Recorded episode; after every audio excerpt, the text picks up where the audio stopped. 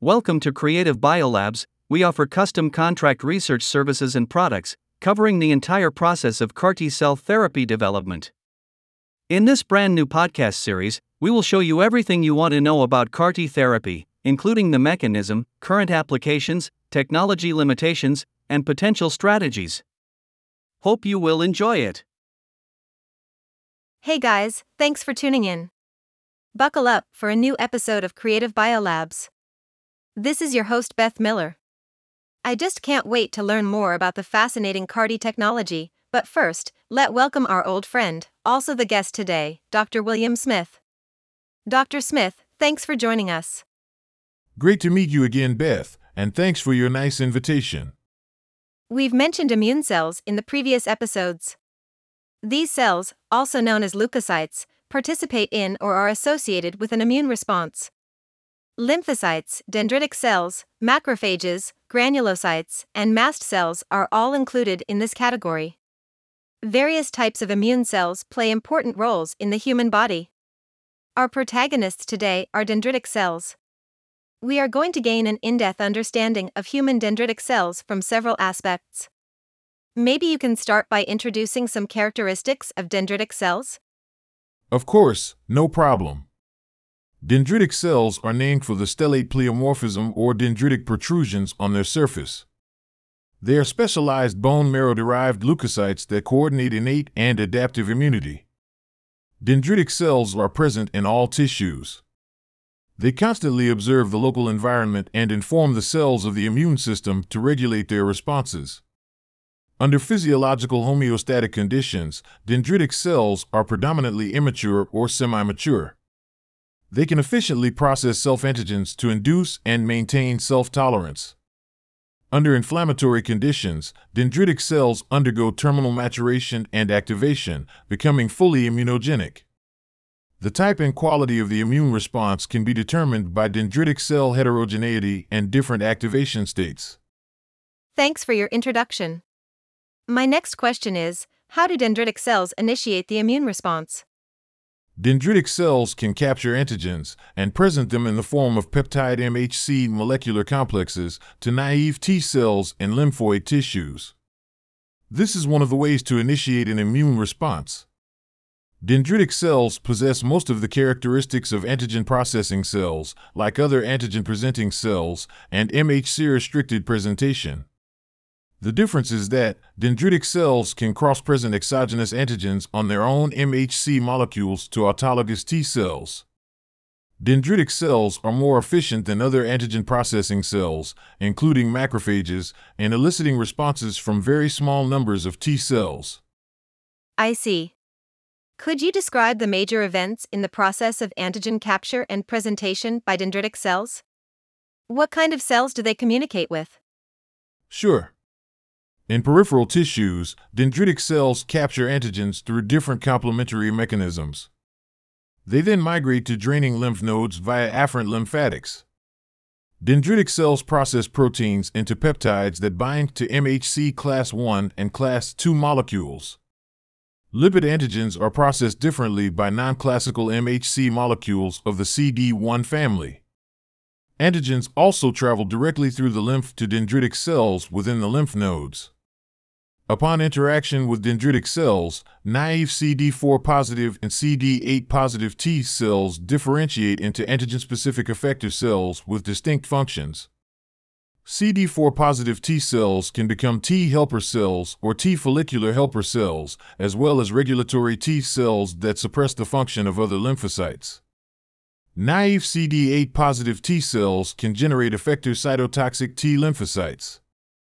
The type of CD4 positive or CD8 positive T cell response depends at least in part on the dendritic cell subset presenting the antigen. Dendritic cells also interact with cells of the innate immune system, including natural killer cells and mast cells. In addition, dendritic cells control humoral immunity by directly interacting with B cells and indirectly inducing the expansion and differentiation of CD4 positive helper T cells. You made it very clear. I believe that the maturation and activation of dendritic cells are critical to the control of the immune response. What are the functions of dendritic cells before and after maturation? In peripheral tissues, immature or non activated dendritic cells induce immune tolerance through T cell depletion or regulatory T cell expansion. Antigens are captured by immature dendritic cells efficiently. Also, in the late endosome lysosomal compartment, they accumulate class II MHC molecules, express low levels of costimulatory molecules, and maintain limited cytokine secretion capacity. In response to environmental cues, immature dendritic cells differentiate into mature forms that efficiently induce immune responses.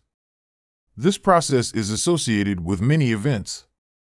They include reduced antigen capture activity, increased expression of surface MHC class II and costimulatory molecules, increased cytokine secretion, increased expression of CCR7 for migration to draining lymph nodes, and upregulation of CD83. Among them, CD83 is a typical marker of dendritic cell maturation. Dendritic cells also upregulate the immunomodulatory enzyme IDO. During maturation, dendritic cells induce regulatory T cells to provide intrinsic brakes against an otherwise unrestricted immune response. Thanks for your explanation, Dr. Smith. Then, about the activation of dendritic cells, what factors are involved in this process? Microbial products provide a physiologically activating stimulus to dendritic cells through pathogen associated molecular patterns, such as toll like receptors. Most microorganisms can induce dendritic cell activation.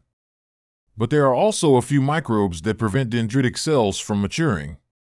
Tissue localized dendritic cells can also be polarized into distinct phenotypes byproducts released by neighboring immune cells in response to injury. Combinations of pro inflammatory cytokines mimic physiological stimuli and are commonly used to mature dendritic cells in in vitro research and clinical vaccine trials. In addition, the adjuvant components of many vaccines trigger dendritic cell activation by different molecular pathways. This often results in different T cell responses.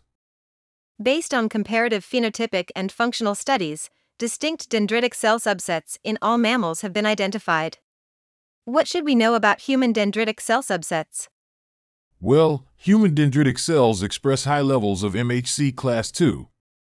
However, they lack T cell, B cell, and natural killer cell lineage markers. Human dendritic cell subsets in the blood can be differentiated by differential expression of cell surface molecules. For example, there are myeloid antigen CD11C, CD13, CD33, and CD11B on the surface of human myeloid dendritic cells. In humans, both monocytes and dendritic cells express CD11C. Differently, dendritic cells lack CD14 or CD16 and can be subdivided into two populations by the reciprocal expression of CD1C and CD141. Human CD141 positive myeloid dendritic cells are adept at taking up dead or necrotic cells.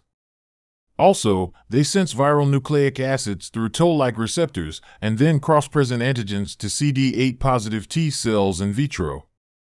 Thus, human CD141 positive dendritic cells can stimulate CD8 positive T cell mediated immune responses. Notably, other human dendritic cells, such as epidermal Langerhans cells, also cross present antigens efficiently. On the other hand, CD1C positive myeloid dendritic cells mainly exist in blood, tissues, and lymphoid organs. However, their unique functions have not yet been fully determined. I see. Could you introduce a bit more about the Langerhans cells? Sure. In the skin, the two major dendritic cell subpopulations are Langerhans cells and dermal interstitial dendritic cells. Langerhans cells express high levels of Langerin and CD1A. These two molecules are a C-type lectin and a non-polymorphic MHC class I molecule. In addition, Langerhans cells are excellent stimulators of cytotoxic T lymphocytes in vitro, at least against recalled viral antigens and cross-presented tumor antigens. When it comes to dermal dendritic cells, they can be further subdivided into CD1A positive dendritic cells and CD14 positive dendritic cells. Interestingly, CD14 positive dendritic cells may be specialized participants in the humoral response. because they can directly help activated B cells and induce naive T cell differentiation. I read that there is a subset called plasmacytoid dendritic cells. Can you introduce this? What are the characteristics of this subset? That's a good question. Plasmacytoid dendritic cells secrete large amounts of type I interferon in response to foreign nucleic acids, thereby mediating antiviral immunity. They differ from other subtypes by lack of myeloid antigens and expression of CD123, CD303, and CD304. Freshly isolated plasmacytoid dendritic cells express very low levels of MHC and costimulatory molecules. Non activated plasmacytoid dendritic cells are less efficient at capturing, processing, and loading antigens onto MHC molecules. They are therefore relatively poor stimulators of T cells. In the resting state, plasmacytoid dendritic cells participate in immune tolerance, including oral tolerance. Full plasmacytoid dendritic cell activation can be induced by interleukin 3 binding to CD40L or microbial products. This is accompanied by greater secretion of type I interferon and more efficient stimulation of lymphocytes. Activated plasmacytoid dendritic cells also induce the maturation of activated B cells into plasma cells through cytokines and surface signaling. As far as I know, dendritic cells sense the surrounding environment through a variety of surface and intracellular receptors. Would you mind introducing more about it? Not at all. Dendritic cell receptors include toll like receptors, C type lectins, and helicases. Toll like receptors are responsible for recognizing specific components conserved in microorganisms. After ligand binding to toll like receptors on dendritic cells, all innate and adaptive immunity is activated.